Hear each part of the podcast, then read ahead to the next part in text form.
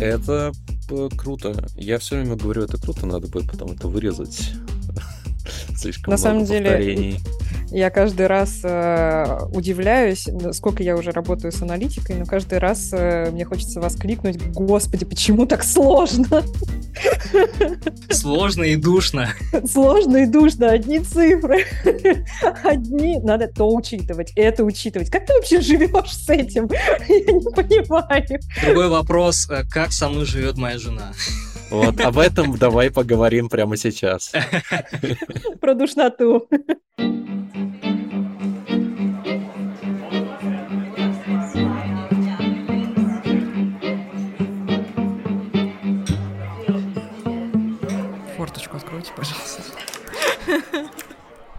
Этот выпуск создан при поддержке сервиса Буду, место, где таланты из IT и Digital находят свои команды мечты. Всем привет! Это подкаст «Форточку открой», и я его ведущая Даша Никулина, основатель маркетингового комьюнити Quality.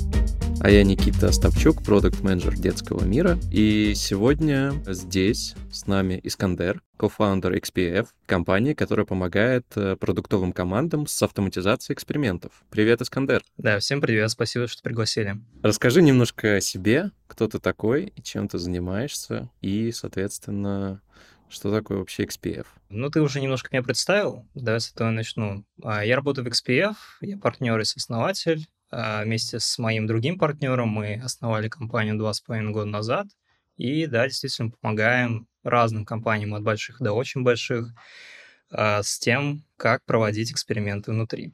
То есть сюда входит полностью весь процесс, начиная от сбора данных и заканчивая с ну, заканчивая какой-то аналитикой, какой-то каким-то процессом принятием решений, так давай так назовем.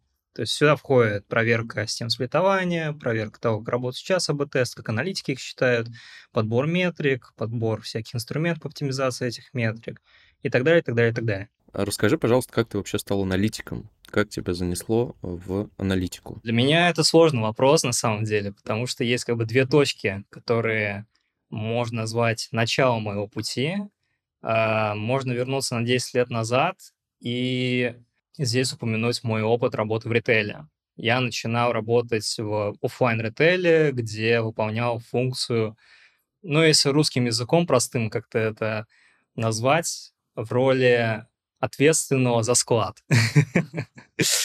Если чуть шире, то я работал в компании по продаже ювелирных изделий, и там я отвечал как раз за два сейфа, где было все полностью набито золотом, серебром, драгоценными камнями, и занимался тем, что распределял э, разные товарные позиции по разным магазинам, в зависимости от того, где какой спрос, где какой интерес и так далее. И там в какой-то степени аналитика тоже присутствовала. То есть мне регулярно нужно было проверять э, каким магазинам что необходимо, где что заканчивается, э, заканчивается, и с точки зрения какой-то логистики это сопровождать. Ты сам был алгоритмом по факту. Ну, типа того, да. То есть были... Искусственный интеллект. Э, искусственный, ну... Е- естественный.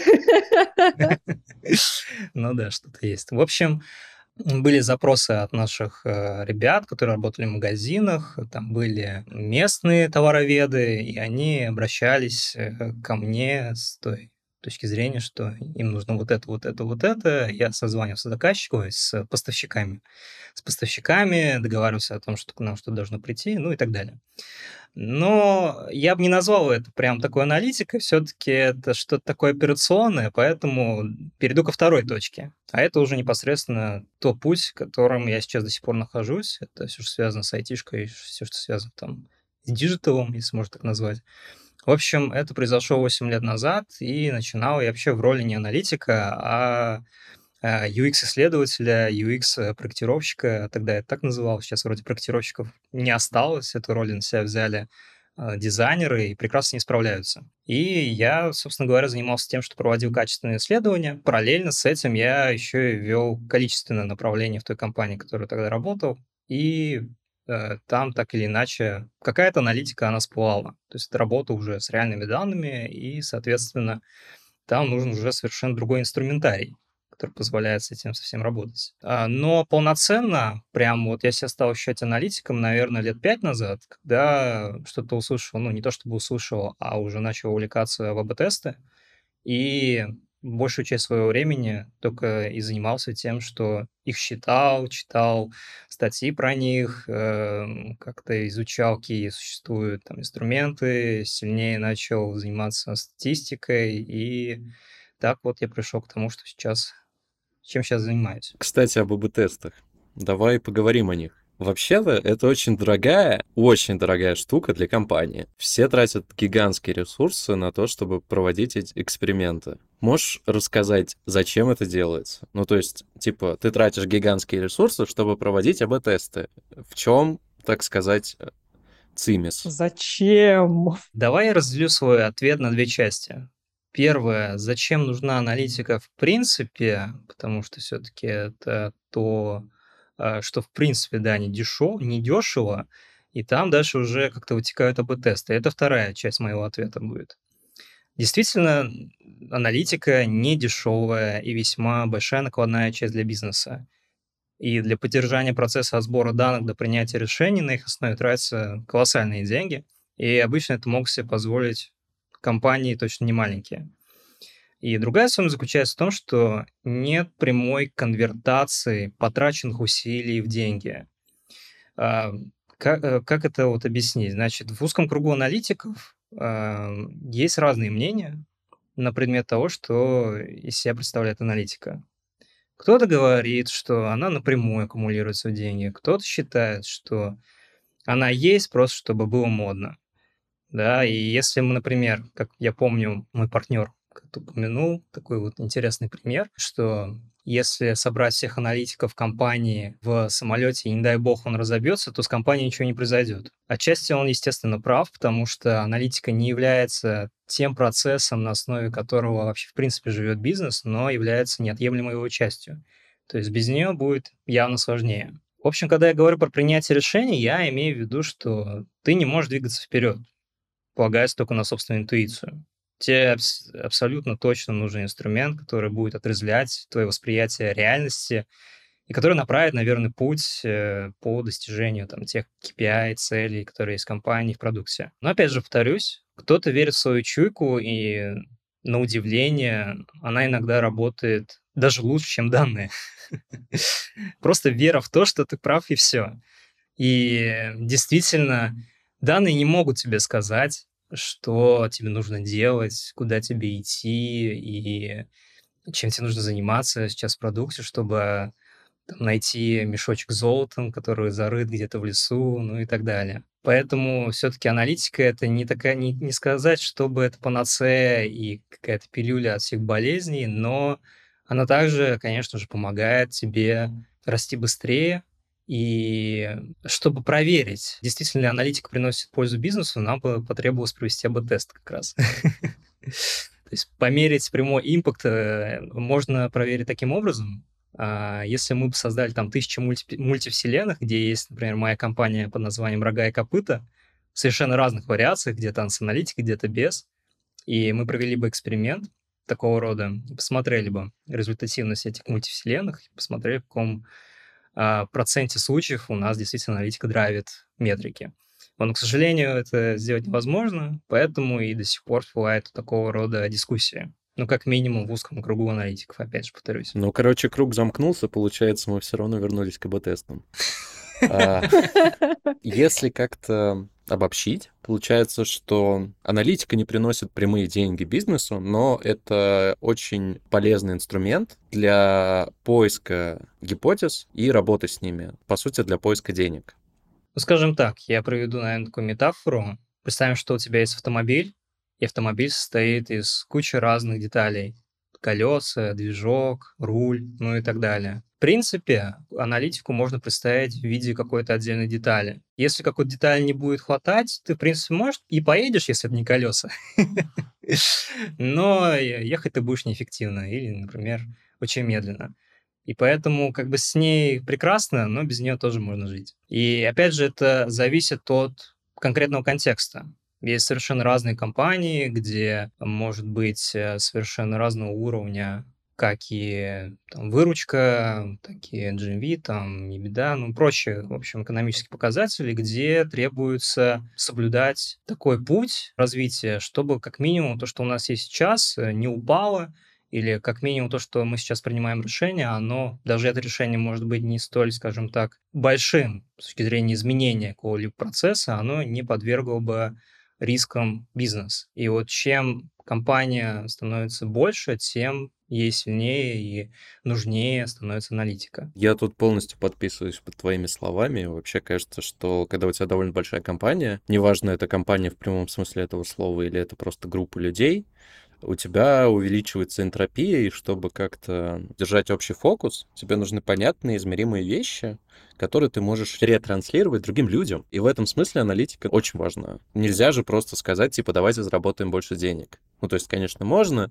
но вряд ли в этом тогда будет какой-то смысл. А, но можно придумать какую-то метрику, я думаю, мы об этом еще поговорим, которая будет заключаться в том, что вот наша компания зарабатывает больше денег, и дальше эта метрика может по-разному трансформироваться для разных отделов. То есть, если там в одном отделе, короче, с ней будут так работать там через область своих компетенций так и улучшать, в другом так, в третьем сяк, это будет какой-то понятный процесс, достижимый, скорее всего, и, скорее всего, его можно будет даже как-то контролировать, делать какой-то health check с точки зрения того, что действительно ли там мы там зарабатываем больше денег, а не меньше, потому что там что-то изменилось и так далее. Короче, чем больше компания, тем важнее аналитика. Да. Что говоря про эксперименты, чтобы проще было понять, зачем бизнесу требуются АБ-тесты, нужно посмотреть на то, как решения принимаются в доказательной медицине и эпидемиологических исследованиях. Исследователи и ученые там используют так называемую иерархию доказательств. А ее можно представить в виде пирамиды. И на нижнем уровне этой иерархии как раз что-то располагается, что оторвано от аналитики в целом. Это мнение экспертов, какие-то конкретные случаи, которые были зафиксированы когда-то в индустрии или конкретном исследовании. А на верхушке находится мета-анализ и контролируемые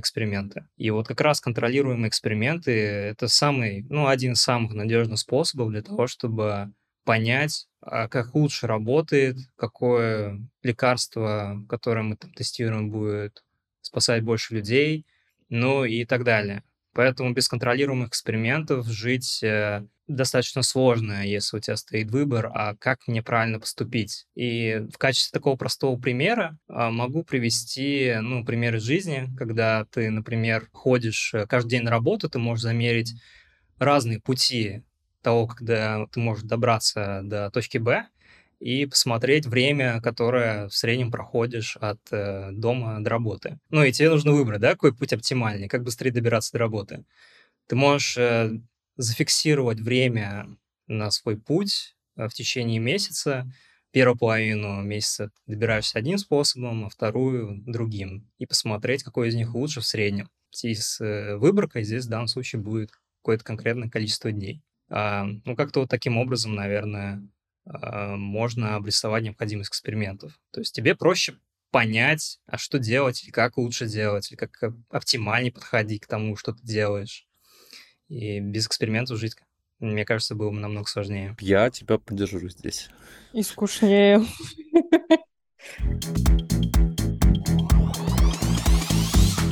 А, давай поговорим о том, как выглядит методология вообще запуска эксперимента, какие там есть шаги, какую работу нужно провести, чтобы вот вообще запустить эксперимент. Ну давай возьмем какую-то картину в среднем. Можно вернуться к тому, что существуют совершенно разные компании, есть маленькие, есть большие. Большим требуется больше погружаться в методологию, помельче, я думаю, что не так критично, но тоже какая-то база методологии должна быть. В общем, возьмем что-то среднее. А, методология всегда зависит от конкретной задачи. Где-то эксперименты не требуются вовсе, где-то они требуются всегда при абсолютно любом а, движении бизнеса, при любом движении продукта. И, конечно же, методология также может отличаться. Эксперименты можно разделить, наверное, на два класса. Если мы говорим про АБ-тесты, это эксперименты, которые так или иначе работают с именно онлайн данными, то есть и проводятся в онлайне, и те эксперименты, которые можно проводить в офлайне, ну или офлайн слэш онлайн, так тоже можно назвать. Естественно, ну, если мы говорим про эксперимент, значит, у вас уже родилась какая-то идея, которую нужно валидировать, мы с вами это уже поняли, И, допустим, мы прошли этот шаг, и дальше начинается работа аналитиков совместно там, с продуктами, инженерами и так далее. То, как мы будем сплитовать пользователей, то, как мы будем их разделять на выборки А, выборки Б, контрольную, тестовую, нужно ли нам разделять на большее количество групп, вообще, как мы будем это проделать. Вот, что говоря про офлайн эксперимент, да, почему я не просто упомянул два вот этих класса, в офлайне не очевидно, как сплитовать пользователя. То есть у нас, э, например, если есть интернет-магазин, то все просто. Мы видим каждый шаг пользователя, потому что он находится именно в нашей контролируемой среде. Мы трекаем каждый его клик и так далее. Но в офлайне с этим тяжелее. В офлайне требуется, помимо того, чтобы понять, как мы будем разделять клиентов на контрольно-тестовые группы, еще понять, будут ли эти группы, например, аффектить друг на друга, или достаточно нам тех инструментов, тех условий, которые позволят провести этот эксперимент качественно, что мы поняли, что именно, именно только от нашего изменения у нас есть изменения в метриках. Окей, давай вернемся к онлайну, с ним чуть проще, всем понятнее. Мы поняли, что вот таким образом мы сплитуем пользователей. Обязательно нам необходимо подумать над метриками. Метрики — это вообще моя любимая тема, потому что все думают, что вот мы можем взять там условно конверсию или там взять РПУ, посмотреть на них, если есть какое-то изменение, то все классно. Но самое интересное происходит тот момент, когда РПУ, например, падает. Потому что нам нужно теперь объяснить, а почему это РПУ упало, и это уже не совсем тривиальная задача. Подожди, вопрос для моей бабушки. Что такое РПУ? Average revenue. Вопрос для меня тоже. Average revenue per user, иначе говоря, средняя выручка на пользователя. То есть сколько в среднем с одного пользователя стали зарабатывать? Больше, меньше? Вот если эта метрика падает, тут э, начинается паника, блин, почему у нас просели метрики, что теперь, где нам что фиксить, что нам нужно изменить, чтобы все-таки выправить как-то этот РПУ. И вот здесь, на моменте, когда мы еще не запустили эксперимент, нам требуется продумать его дизайн. И в дизайне, как обычно, всегда есть графа, связанная с показателями. То есть нам нужно взять и придумать некую иерархию метрик, условно, которая позволит нам дальше, на случай непредвиденных обстоятельств, объяснить, почему у нас изменилась тайная метрика. И, как правило, если мы, ну, если взять какой-то, опять же, простой пример, взять интернет-магазин, РПУ обычно зависит от двух производных. Это средний чек, то есть сколько в среднем мы платим за заказ, и количество покупок на пользователя. И вот э, если мы эти два показателя умножим, то мы получим РПУ, по сути. И мы видим, что, например, средний чек вырос, у нас э, количество заказов упало, ну, и при том, что оно упало драматично, настолько, что даже и положительный эффект среднего чеке не перекрыл эти падения, то, в принципе, объяснение очевидно. Нам надо дальше копать в, этой, э, в этом направлении. После того, как мы поняли, какие метрики мы выбрали, мы запускаем эксперимент, собираем данные, ну, визуализируем их, ну и принимаем решения на основе принятого, принятых результатов. Сложно, но интересно. На самом деле, каждому отдельному этапу вот этой методологии можно посвятить свою лекцию. Я думаю, что мы можем даже с тобой как-то отдельно обсудить запуск экспериментов в офлайне, потому что это просто то, что взорвало мне голову в какой-то момент. Я в детском мире узнал, что есть там всякие города-близнецы, магазины-близнецы, и это да. просто отдельно очень интересная тема, как в офлайне запускают э, сплит-тесты, АБ-тесты и другие эксперименты, как вообще это мониторят. Очень интересно. Это, возможно, тизер на следующий эпизод. Давай поговорим, знаешь, о чем? Все любят топы, я не исключение. Расскажи, пожалуйста, твой личный топ ошибок, которые чаще всего допускаются при запуске АБ-тестов. Наверное, банально, но отсутствие этих АБ. То есть компании, в принципе, могут абсолютно на любом уровне, неважно, стартап или это большая корпорация, они могут себе позволить запускать эксперименты, если у них есть какой-то базовый трафик. Другой вопрос, на что они могут рассчитывать. То есть, если мы говорим про стартапы, то, как правило, много экспериментов обычно там не запускаются. Когда я говорю много, я говорю единицы, да, Ой, то есть я говорю про сотни мало это единицы. Там, соответственно, АБ тоже можно запускать, но другой вопрос, на что они могут рассчитывать. А когда я говорю, на что рассчитывать, это на какие эффекты. Там двигать кнопочки или менять цвет кнопочек в интернет-магазине, ну, возможно, это не самое интересное и не самое с точки зрения изменения баз, э, главных метрик, э, изменения, да, которые мы тестируем, и куда лучше смотреть в сторону больших изменений, когда там мы меняем целый лендинг условно, или когда мы меняем полностью прайс-лист, или когда мы меняем полностью наш маркетинговый вижен и так далее. То есть это в свою очередь позволит нам получить куда больше сдвиг в метриках, чем просто движение пикселей. И наоборот, в корпорациях, ну, то есть в больших компаниях, в айтехе и так далее, изменение там а, расположения того, того или иного блочка, оно может очень драматично изменить показатели. В качестве примера могу привести всем любимый Яндекс, в котором вы наверняка видели а, на главной странице вот эту вот э, строку с поиском. Но помимо строки с поиском, там куча всего другого. Там совершенно разным образом расположены блоки их микросер... их сервисов. Это едодил, там можно вспомнить, погода, реклама и так далее. И так как все пользователи работают за разными устройствами, кто-то работает, э, заходит на сайт Яндекса с ноутбука, кто-то с 34-дюймового э, монитора, для них вот это все будет по-разному выглядеть. И там, естественно, будет по-разному также сформирован фокус пользователя. И если мы подвинем, например, блок с рекламой чуть ниже, то фокус может сместиться. Может произойти каннибализация кликов. А если мы берем клики как целевую метрику, и где-то кликов станет больше. То есть такой эффект перетекания, так называемый. Поэтому где-то мы проводим такие эксперименты, где-то мы проводим эксперименты побольше. Ну, в общем, здесь все, опять же, зависит от контекста. Но эксперименты точно нужно проводить. Э, это лучше, чем нет. Второй момент, э, наверное, второй топ э, — это отсутствие децентрализации. Сейчас я уже говорю, наверное, про большие компании, где уже есть свой сформированный отдел аналитики, отдел дизайнеров, отдел инженеров, ну и так далее.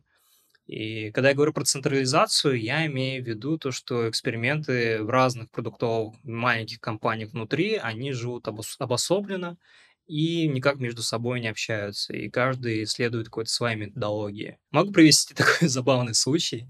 Мы работали с очень большим оттехом, и мы присутствовали на одном из демо этого одного большого цеха.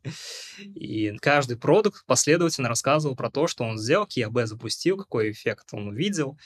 И первый продукт говорит, что вот мы увеличили наше LTV там на 3%. Вот такие-такие-то показатели. Он показывает абсолюты. Ну, то есть было там 100 рублей, условно, стало 105 рублей. Класс. Ну, 102 рубля, то есть, да, если 2%, 102 рубля. Потом следует очередь другого продукта. И этот другой продукт говорит, что как так? У меня, ну, как бы, ТВ такого близко никогда не было. И он показывает уже результаты своего эксперимента, где у него LTV упало, но не со 100 рублей, да, а там, с 30 рублей и ниже.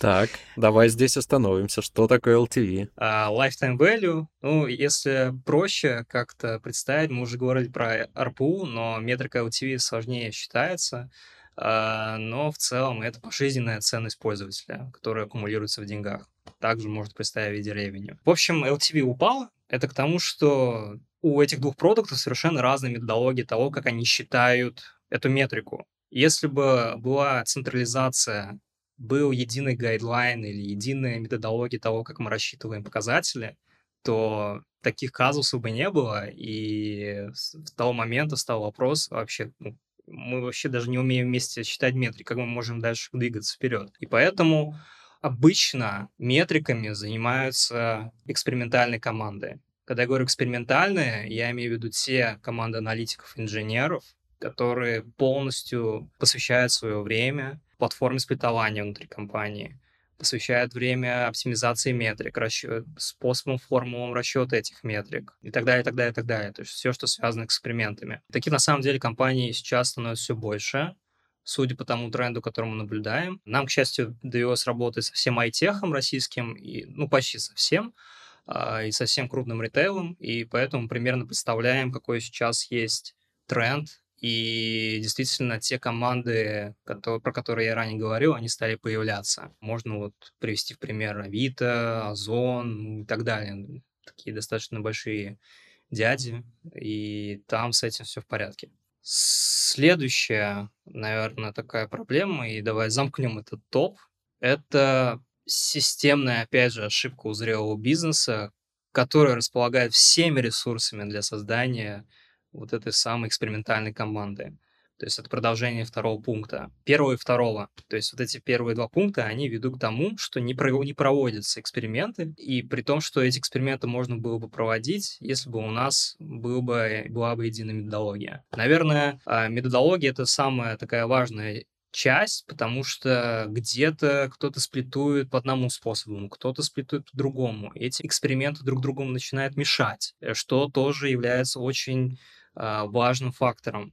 Если бы у нас все работало по одному механизму, например, мы сплитуем только по идентификатору пользователя, а, анонимному, а не по идентификатору пользователя, там, условно, а, не знаю, личного кабинета, да, вот именно такой тип экспериментов, который у нас проходит внутри личного кабинета, то есть мы тестируем фичи там. А тогда не было, наверное, проблем с тем, что мы запускаем два эксперимента параллельных, да, там же, и они э, тогда бы друг другу не мешали.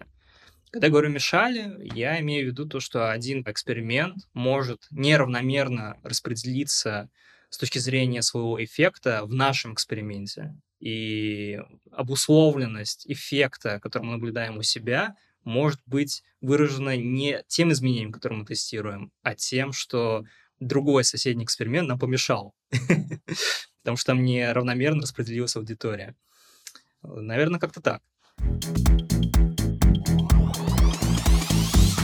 Очень связанный вопрос с твоим топом. Я и так хотел это обсудить. Про дизайн метрик.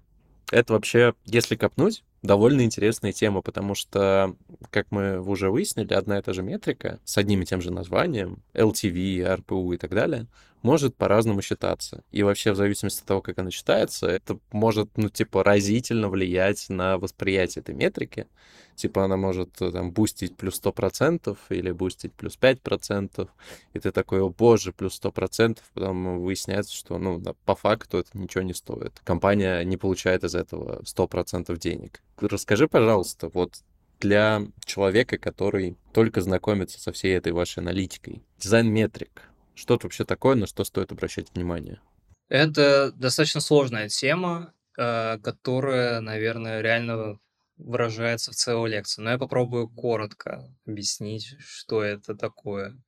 Дизайн метрик, по сути, подразумевает, что мы раскладываем метрику на атомы. Это весьма сложный организм, хотя не очевидный. Да? То есть мы смотрим РПУ, ну вот выручка на пользователя, выручка на пользователя, но Вопрос, как мы будем считать эту метрику, мы уже обсудили. Второй вопрос, какой инструмент статистический, статистический оценщик мы будем применять для того, чтобы понять, закономерны ли те изменения, которые мы с вами наблюдаем или нет. Например, плюс 5%. Это не случайность или это закономерность? Вопрос. Третий момент. А если, например, мы запускаем эксперименты, то и смотрим всегда на этот РПУ, то вот мы почти никогда не видим 100 значимых результатов. То есть мы не можем сказать, что вот, это, вот эти 5% они закономерны. То что мы можем сделать, чтобы эти результаты стали значимыми? То есть мы уже подходим к такой, ну, такой густой чаще, густому лесу, где у нас есть э, прям очень большой, у, высокий уровень абстракции, как э, мы можем применять статистику по ускорению, ускорению этой метрики, то, как мы можем э, с какой вероятностью там, говорить о том, что изменения есть, когда их нет, или наоборот, когда их по факту нет, они есть. То есть мы уже говорим про такие сложные штуки, про которые я сейчас, пожалуй, не буду прям подробно говорить, но тем не менее а, с метриками можно работать очень и очень долго. То есть начиная от того, как мы считаем ее, просто формульно, заканчивая тем, как мы можем ее улучшить, улучшить с точки зрения ее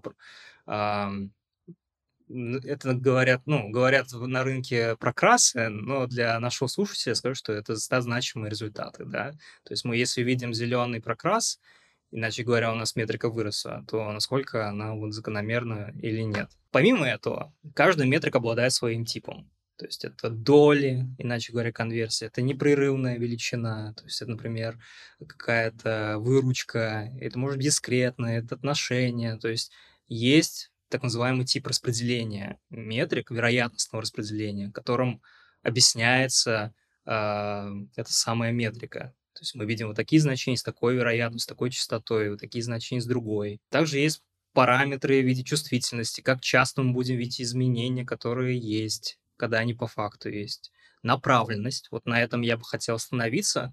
Это один из таких параметров, на который чаще всего не смотрят. Что аналитики, что продукты, что другие а, люди, которые работают в компании. Направленность, по сути, это параметр, который позволяет нам понять, а какие еще метрики мы могли бы смотреть, чтобы вот сказать, вот если эти метрики изменяются, то у меня изменится и верхнестоящая метрика. Можно вернуться к тому примеру с, с тем же RPU, где у нас есть средний чек и есть количество покупок на пользователя. И вот, по сути, количество покупок на пользователя сонаправлено к RPU. Потому что если у нас изменяется количество покупок, значит, у нас и вырастет RPU. Или, наоборот, оно упадет. И вот задача аналитика с точки зрения формирование дизайна метрик с точки зрения формирования методологии заключается в том, чтобы также найти такие сонаправленные показатели. Их еще называют прокси или опережающие. И чем больше таких показателей мы найдем, тем быстрее мы сможем проводить эксперименты. Приведу пример. А, не из российской практики, а зарубежной. Всем известен Netflix, все знают, что у него есть подписная модель, где мы каждый месяц платим какую-то иную сумму и пользуемся сервисом. И, допустим, а, мы запустили эксперимент, который должен, по идее, драйвить первую покупку. Ну, или даже не первую покупку, а пролонгацию. То есть, если пользователю нравится сервис, и если мы улучшили его опыт, значит, скорее всего, он пролонгирует сервис и дальше им будет пользоваться, соответственно, он, у него будет конверсия. Но нам ждать целый месяц. И это непозволительная роскошь, для экспериментов, потому что это очень долго, решения будут приниматься очень медленно, и нам нужны какие-то показатели, которые позволят как раз-таки опередить время и быстрее принимать решения. И для этого находятся как раз-таки метрики, которые позволяют это сделать. В данном случае Netflix смотрит на конверсию в retention, то есть удержание. Вернется ли пользователь, например, на седьмой день после того, как он зарегистрировался – или на второй день, или на первый день и так далее. Если мы эту метрику также увеличим, то есть мы ее положительно изменим, а, за счет того, что опыт положительно изменился у пользователя, значит, скорее всего, с высокой долей вероятности у нас пользователь пролонгирует свою подписку и дальше будет пользоваться сервисом. Ты тут говорил что-то про время. Давай проговорим этот нюанс более широко. Эксперименты вообще запускаются на какое-то время. И вот я, ну, такой бестолковый продукт, я вообще не понимаю, от чего это зависит. Вообще, сколько времени мне нужно на проведение эксперимента? Как мне это понять? Это очень хороший вопрос. И, конечно же, ответ на него будет э, сложным. А, но я, опять же, попробую на яблоках объяснить. А, время на эксперимент определяется с помощью двух классов, э, ну, скажем так, факторов. А, я их разделяю на статистические факторы и на продуктовые. Давайте чего-нибудь простого. Начнем именно с продуктовых. Мы, кстати, уже начали, на самом деле. Например, вот окно метрики. Окно метрики — та же самая конверсия в пролонгацию своей подписки. То есть, если пользователю нравится сервис, если нам нужно ждать целый месяц для того, чтобы увидеть изменения в этой метрике с момента, как мы запустили эксперимент, то, ну, очевидно, что нам как минимум уже требуется месяц э, ожиданий. Вот. Но эта проблема, как я сказал, решается в прокси, поэтому э, она не кажется уже такой проблемой. А другой фактор – это типизация. Типизация, она зависит от распределения самой метрики. То есть нам нужно выбрать стат-оценщик, этот стат-оценщик может быть чувствительным, может быть нечувствительным. И вот э, когда я говорю чувствительный, я имею в виду то, что оценщик может ошибаться или может, наоборот, верно угадывать. Чтобы вам было проще понять, о чем я говорю, мы можем взять всем известные ПЦР-тесты. Э, не дай бог, если вы болели ковидом, но если вы все-таки болели им, то вы наверняка делали ПЦР-тест, который определяет, действительно ли вы еще заражены ковидом или нет. И в данном случае, что может сказать тест? У него есть четыре варианта ответа. Первый вариант это верно положительный, второй это верно отрицательный. И вот здесь мы переходим в такую интересную плоскость, когда тест ошибается. Он может ошибочно сказать, что вы болеете, а может сказать, что вы по факту болеете, но тест э, этого не определит. И для того, чтобы как-то мы смогли э, точно сказать, а действительно ли болеет, не болеет человек, нам требуется для этого инструмент. И вот в качестве такого ПЦР-теста выступают статистические оценщики для метрик. И они обладают совершенно разной точностью этого самого ответа. Это задача аналитика подобрать наиболее релевантный статический оценщик, и бесконечное множество, ну, как всегда, конечно, применяется пару, пару из этого множества, но а, существует также и другие, на которые, к сожалению, многие не обращают внимания. Но, тем не менее, допустим, мы выбрали какой-то стат-оценщик, вот он может с какой-то вероятностью сказать, что действительно я там болею или я не болею. И чем лучше этот стат-оценщик, тем мы будем увереннее говорить о том, что э, ответ верный, тогда, когда он действительно верный. И это также влияет на время проведения эксперимента, потому что чем точнее тест, тем может быть, нам потребуется дольше проводить эксперимент, чем мы бы его проводили, например, с другим стат-оценщиком, но при этом он бы не был таким точным. Это как раз мы немножко переходим в плоскость статистических факторов, но перед этим я еще упомяну такой фактор, как сезонность. Сезонность может быть разной, да, она может быть недельной, может быть месячной, могут быть высокие сезоны, бывают низкие сезоны. И если как-то вот э, это, опять же, переложить на пример, то мы знаем с вами, что клиенты, пользователи, они по-разному себя ведут в будни, по-разному себя ведут в выходные. Это недельная сезонность. И нам важно охватить как раз какой-то вот усредненный его опыт в рамках этого периода. То есть, как минимум, мы уже говорим о том, что надо проводить эксперимент неделю. Но вообще, в целом, это хорошая практика, которая вообще никак не обсуждается, и все как минимум проводят точно неделю эксперимент, чтобы охватить эту самую сезонность. Но вот что делать с высокими сезонами, с месячными сезонами и прочим, здесь чуть сложнее. У нас был опыт, давайте опять к примерам вернемся, когда мы работали с одним очень крупным продавцов авиабилетов, авиаперевозчиков, мы проводили эксперимент на главной странице, который был направлен на как повышение покупательской активности клиентов. Но этот эксперимент был завязан на одной предновогодней акции, которая дала что ли мультипликационный какой-то эффект, то ли что-то такое, и мы увидели реальный рост в метриках. И после того, как мы все ушли на праздники, нам продукт возвращается и говорит, слушайте, ребят, я вот как-то не уверен в нашем эксперименте, не уверен в том, что мы вот сейчас определили победителя, давайте еще раз сделаем, э, так сказать, double-check и еще раз запустим тот же самый эксперимент, но вот теперь после Нового года, да, то есть сейчас. Собственно говоря, мы это и сделали, и действительно мы увидели обратный эффект, который как раз говорил не в сторону, не в положительную сторону об этом эксперименте.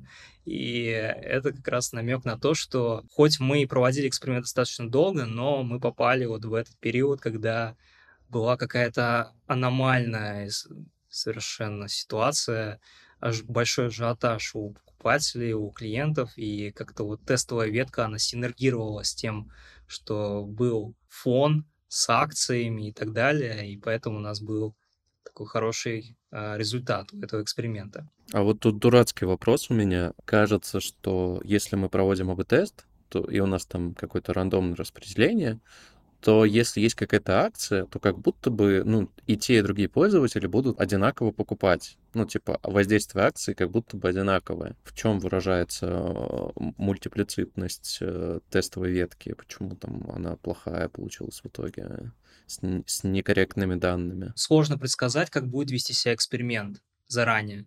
То есть это все отдается на откуп веру в продукта, на веру аналитиков, и здесь просто нужно быть уверен в том, что действительно то, что у нас здесь сейчас, то состояние на сайте или в приложении, оно будет одинаковым для обеих групп пользователей.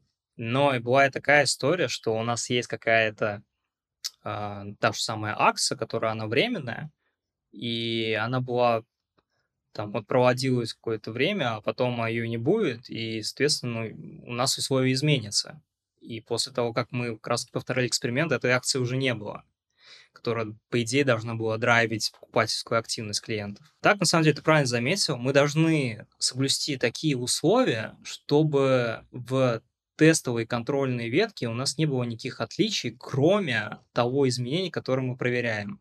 Это обязательный фактор, который мы должны учесть, иначе эксперимент будет невалидным. То есть у нас должно, например, быть одинаковое количество пользователей с мобильных устройств в контрольной ветке и одинаковое количество уст- э, мобильных устройств в тестовой ветке. И это такая вот аксиома, которая вообще никаким образом не обсуждается и никаким образом не поддается сомнению. То есть это если мы возвращаемся к тому, как правильно сплитовать клиентов. Вот. Но это чуть позже, я думаю, когда мы про офлайн будем говорить. Если будем, конечно. И мне кажется, это достойно отдельного выпуска даже, возможно. А, возможно, возможно. Поэтому давай про фактор, который влияет на время экспериментов, я еще вот э, закончу такой важной штукой, на которую мало кто обращает внимание. А именно на эффект новизны и эффект привыкания. Это тот раздел статистики, который называется causal inference, но если проще, по сути, мы пытаемся понять, там, как разные факторы, которые окружают э, пользователей в эксперименте, могут потенциально влиять на его э, восприятие изменений. И вот этот эффект новизны, это такая штука, которая очень, на самом деле, мешает всем экспериментам, и если это представить в виде кривой, то вы сначала, например, допустим, вы запустили эксперимент с новой кнопкой, с каким-то, ну, какой-то новой функциональностью внутри приложения. Пользователи, увидев эту кнопку, будут на нее прям часто кликать, просто исходя из своего интереса. Просто интерес, который подкреплен ничем, кроме как интересом, да, то есть не значит, что пользователю это необходимо. Первое время он будет кликать на эту кнопку очень часто. А потом мы будем видеть на графике, как вот кривая падает, падает, падает. И кликабельность этого элемента, она тоже становится меньше, да. И это и есть тот самый эффект новизны. То есть мы вначале видим одно поведение у клиента, а потом видим другое. И нам вот важно засечь тот момент, когда вот этот эффект новизны, он будет спадать, и будем, мы уже будем наблюдать какой-то статичный, сходимый эффект на одном и том же уровне. То есть, чтобы эффект у нас не прыгал там, как в начале, а уже был достаточно устойчив. Тут надо, наверное, сказать, что вот этот эффект новизны, он может проявляться как, э, ну, типа, ложно положительным, так и ложно отрицательным. Например, когда мы меняем какой-то интерфейс, и пользователь уже привык к нему, и, э, ну, новый явно вызовет у него какие-то сложности, и это займет время, чтобы там к нему привыкнуть, но там объективно он может быть лучше там, лучше решать свои задачи. Но мы это, об этом узнаем тоже вот по прошествии времени, потому что просто нужно время для привыкания. Мне напомнило это Дуров «Верни стену». Ну, кстати, да. А, можно это в качестве примера упомянуть. А, про эффект привыкания тоже пару слов буквально. А, представим себе, опять же, какой-то сервис, где есть подписка. Представим, что мы тестируем кнопку «Отменить подписку» мы ее расположили где-то а, далеко-далеко от пользователя, такой Dark UX, который также, конечно, используется всеми.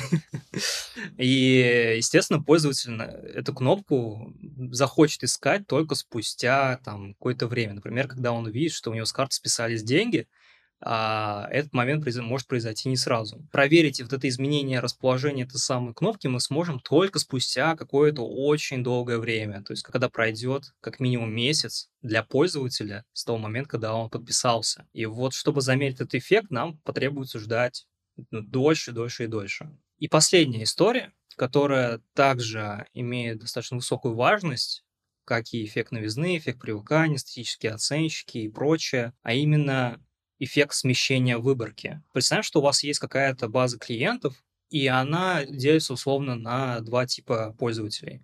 Те, которые настолько лояльны к нам, настолько имеют высокий engagement, вовлечение в сервис, что они заходят каждый день по несколько раз. Можно взять, кстати, в качестве примера Инстаграм. Есть те, кто постоянно в нем сидят, и те, кто постоянно обновляет ленту, смотрит сторис и так далее, могут там по 20 раз его открыть.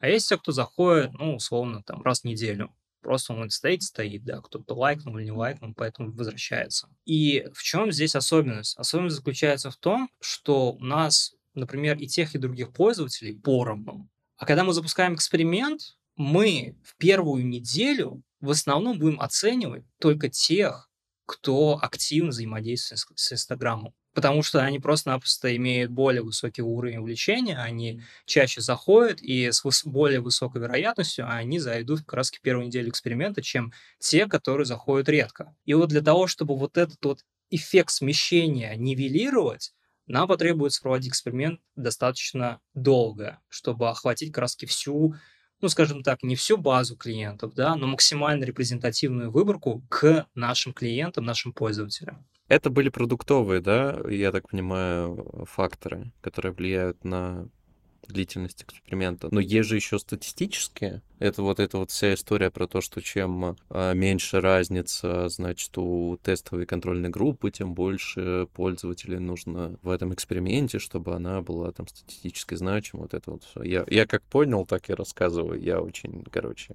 некомпетентен в этом вопросе, поэтому давай об этом тоже немножко поговорим. Это самый душный раздел, наверное, из всего того, что я вот рассказал про время эксперимента, потому что там как раз таки работает стат-аппарат. А действительно, есть такая закономерность, которая звучит следующим образом. Тем меньше эффект мы хотим видеть, тем больше нам данных потребуется для этого эксперимента. То есть, например, при 100 тысяч пользователях вы можете увидеть 1% эффекта. При эффекту метрику, да, то есть там было 100 рублей, стало 101 рубль. При 1 миллионе пользователей вы сможете уже увидеть 0,5 или там 0,8. То есть я не буду говорить конкретные цифры, скорее всего, они, конечно же, будут другими, но просто чтобы вы понимали эту прогрессию. И для того, чтобы нам засечь маленький эффект, нам требуется очень много трафика. Очень такой простой, наверное, пример, который позволит вам лучше понять вот эту прогрессию, я могу привести то, как работает микроскоп. У микроскопа есть линзы. Они имеют разную кратность зума. И чем у вас больше зум, то есть его кратность, тем меньше какие-то детали вы сможете обнаружить своем объекте исследования. И здесь то же самое. Чем больше у вас пользователей, тем э, меньше эффекта вы сможете обнаружить в рамках своего эксперимента. И как раз-таки поэтому нам требуется эти эксперименты очень долго-долго держать, чтобы накопить достаточное количество данных и увидеть эти самые эффекты. Кстати, возвращаясь вот к той теме со стартапами и с корпорациями, как раз вот здесь я могу вот выделить то, что к стартапам надо проводить как раз большие эксперименты, чтобы видеть большие эффекты, по той причине, что у них не очень много данных, в отличие от тех самых корпораций. У больших компаний, у большого айтеха все ровно наоборот. Здесь нам требуется очень высокий уровень точности, уровень понимания того, что мы видим закономерный эффект, и не обязательно, чтобы этот эффект был там, большим, да. Uh, как правило, эффекты, которые мы наблюдаем в большом айтехе, они очень маленькие. И там требуется, естественно, очень много дан- данных, и при этом нам нужен очень высокий уровень точности и от этого также зависит это самое время. А на самом деле про статистику я уже много всего рассказал, как раз вот про этот sampling bias, про reference, эффекты новизны, это тоже относится к статистике, хоть оно напрямую зависит от поведения клиентов, но там используется именно стат-аппарат для определения этих факторов.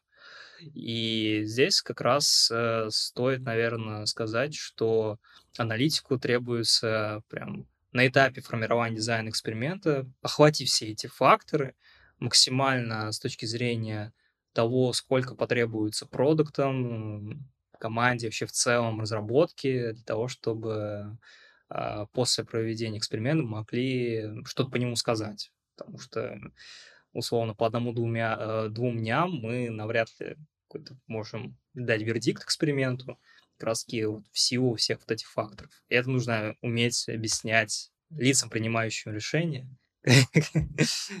что не так все просто. Все очень много нюансов. Даш, может быть, у тебя есть какие-то вопросы? Типа э, рубрика «Вопросы от ламера в аналитике». Ну не такой уж я и ламер, что ты. Ладно. Ты меня опять позоришь, как ну тогда. Ну ладно, все, не буду. Хорошо, давай вырежем это. Слушай, у меня на самом деле вопросы действительно от ламера. Я надеюсь, ты меня простишь, но я вот сидела, слушала, ты несколько раз говорил этот термин, но до меня не дошло, что он значит в полном смысле этого слова. Что такое сплитовать? Ну, то есть я примерно понимаю, но что ты под этим понимаешь? Может быть, мы понимаем разное. Нет, на самом деле, э, я уже это как-то объяснил, но давай еще раз попробую более простыми словами. Когда я говорю про сплитовать, ну, очевидно, что я имею в виду то, как мы, пользователи краски, будем разделять на контрольные тестовые выборки, но это не очевидно, как делать. И вот здесь э, мы обращаемся к тому, как устроен этот самый эффект сплитования. Он может быть э, реализован с помощью какого-то простого алгоритма рандом, э, рандомизированного, да, так скажем. То есть случайным образом мы определяем пользователей в контроль, случайным образом определяем пользователей в тест. И если алгоритм работает исправно, то мы будем видеть абсолютно максимально друг на друга похожие выборки. Если мы их сравним без АБ-теста, то они, по идее, не будут отличаться. И вот как раз для того, чтобы проверить, насколько хорошо работает сплитование или нет, существуют АА-тесты.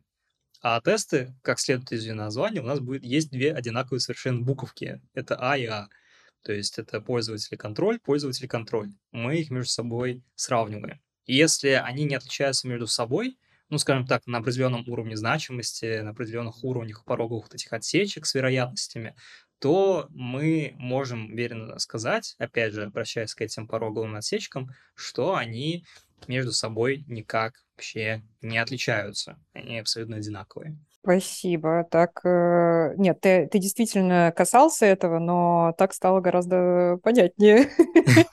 Э, слушай, а можно вдогонку еще один вопрос? Э, он, опять же, очень тупой, но вот ты сказал, а тесты — это пользователь-контроль, пользователь-контроль. Ты можешь рассказать, вот мы говорим АБ-тесты, АБ-тесты, в целом мы все здесь понимаем, что это такое, а вдруг кто-то нас будет слушать и такой типа, что за АБ-тесты, выключу нафиг. Может быть, ты и это чуть-чуть дашь определение простыми словами? Конечно. АБ-тест — это вид исследования, который позволяет вам проверить гипотезу. Гипотеза может быть э, выражена в виде, например, проверки цвета кнопки. Вот у вас есть сайт, у вас есть какие-то пользователи, вот они что-то покупают. Но вдруг вы захотели, чтобы они стали покупать чаще вы можете проверить свою гипотезу, что будет, если я поменяю цвет кнопки «Добавить в корзину». Ну, это очень так мейнстримово, очень заезжено, но этот пример всем понятен.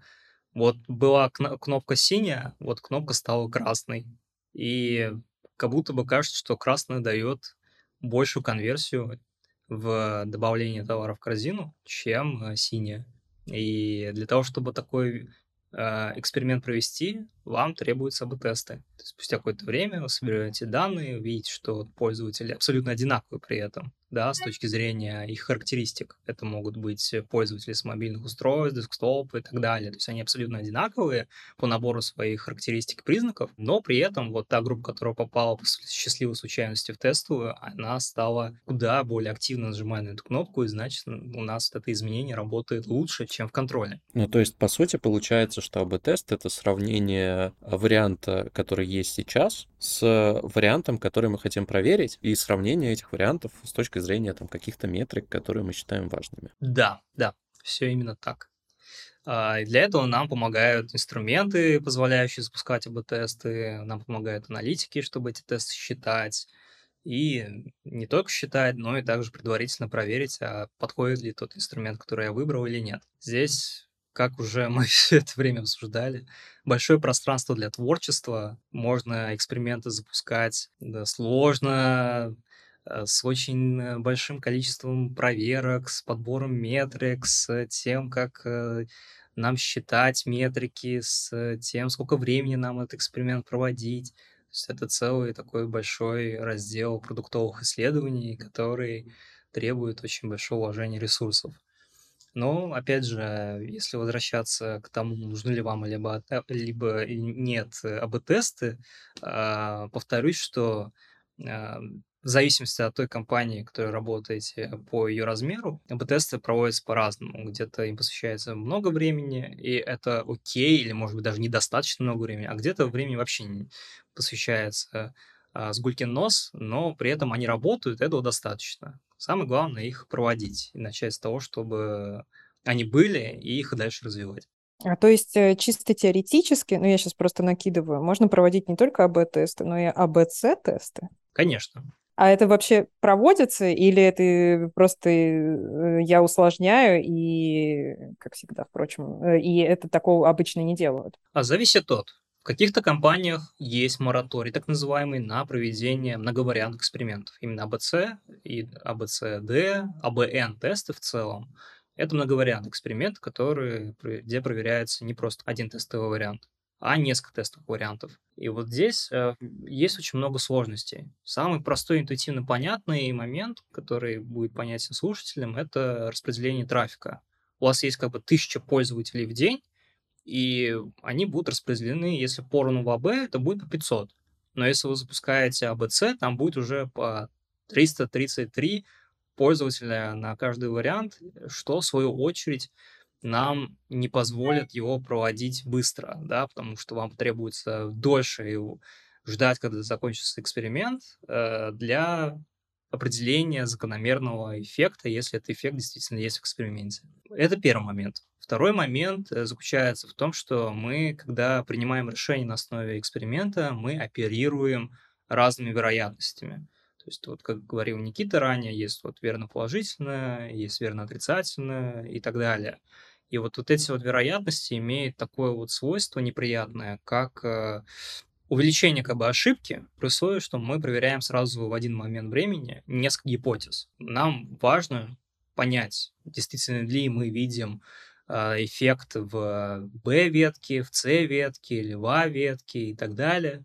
И это все разные гипотезы. И для того, чтобы понять, действительно ли все так, нам приходится уже использовать более сложные статические инструменты для валидации как раз многовариантных экспериментов, и там увеличивается ошибка. И если кому-то интересно, вы можете погуглить проблему множественных сравнений, и чем больше гипотез вы проверяете в один момент времени, тем выше будет ошибка того, что вы видите какую-то закономерность, а не случайность. Ого, как интересно. я как-то... Нет, я подозревала, что там не зря их... А, а, не зря я с ними особо не сталкивалась, но я не думала, что тут все настолько серьезно. Тут еще стоит понимать, что, представим, вы запускаете многовариантный эксперимент, где есть э, там 10 да, вариантов, и когда у вас 10 вариантов, которые попарно между собой сравниваются, э, то сложнее, все сложнее и сложнее становится проинтерпретировать такой эксперимент. То есть вы видите, например, что вторая, там, пятая, восьмая ветка эксперимента, они показывают куда лучший результат, чем контрольная. Но вопрос тогда, а какая из этих вот веток она все-таки лучше. И тут вы начинаете их сравнивать между собой. Вторую с пятой, вторую с восьмой, пятую со второй, пятую с восьмой, ну и так далее. Тут, то есть у нас опять же увеличивается количество гипотез, потому что каждое сравнение, по сути, гипотеза. А действительно ли там пятая лучше, чем вторая? Из-за того, что у нас этих гипотез очень много, становится как минимум сложно их проинтерпретировать, эти результаты. А во-вторых, нам приходится использовать специальный стат-инструментарий, чтобы как-то нивелировать ошибку, которую мы можем допустить при принятии решений. Опять же, на уровне вероятностей. О мой бог. Я сейчас э, немножечко как будто в универ перенеслась, э, и немножечко у меня волосы дыбом стали. Как хорошо, что я не аналитик, я бы не вывезла. Последний вопрос который мы обычно задаем всем нашим гостям или почти всем нашим гостям. Если бы ты сейчас мог вернуться к себе в начало карьеры, какой совет ты бы себе дал? Я, наверное, никакой совет себе не давал бы, потому что тот опыт, который я прошел, он э, сформировал то, что есть у меня сейчас. И без того опыта я навряд ли бы занимался бы тем, чем я сейчас занимаюсь. Поэтому Ладно, хорошо. Чтобы не быть настолько душным, я все-таки совет, ладно, я себе дал. Нет, нет, нет, ты полностью вписываешься в концепцию нашего подкаста. Да-да-да. Хорошо. А, совет очень простой. Делай то, что делаешь. Если ошибаешься, не надо отчаиваться. Ошибки, они обучают лучше, чем а, э, чем то, что написано в книжках, потому что твой собственный опыт и твой собственный опыт формирует тебя как специалиста, и, безусловно, ты когда-нибудь вспомнишь, что ты делал не так, и больше так делать не будешь. Поэтому, наверное, совет звучал бы таким образом. Это круто. Спасибо тебе большое. Спасибо, что пригласили еще раз. Спасибо, что пришел. Пожалуйста, спасибо, что пришел. Подписывайтесь на канал, ставьте лайки. До скорого. Всем пока.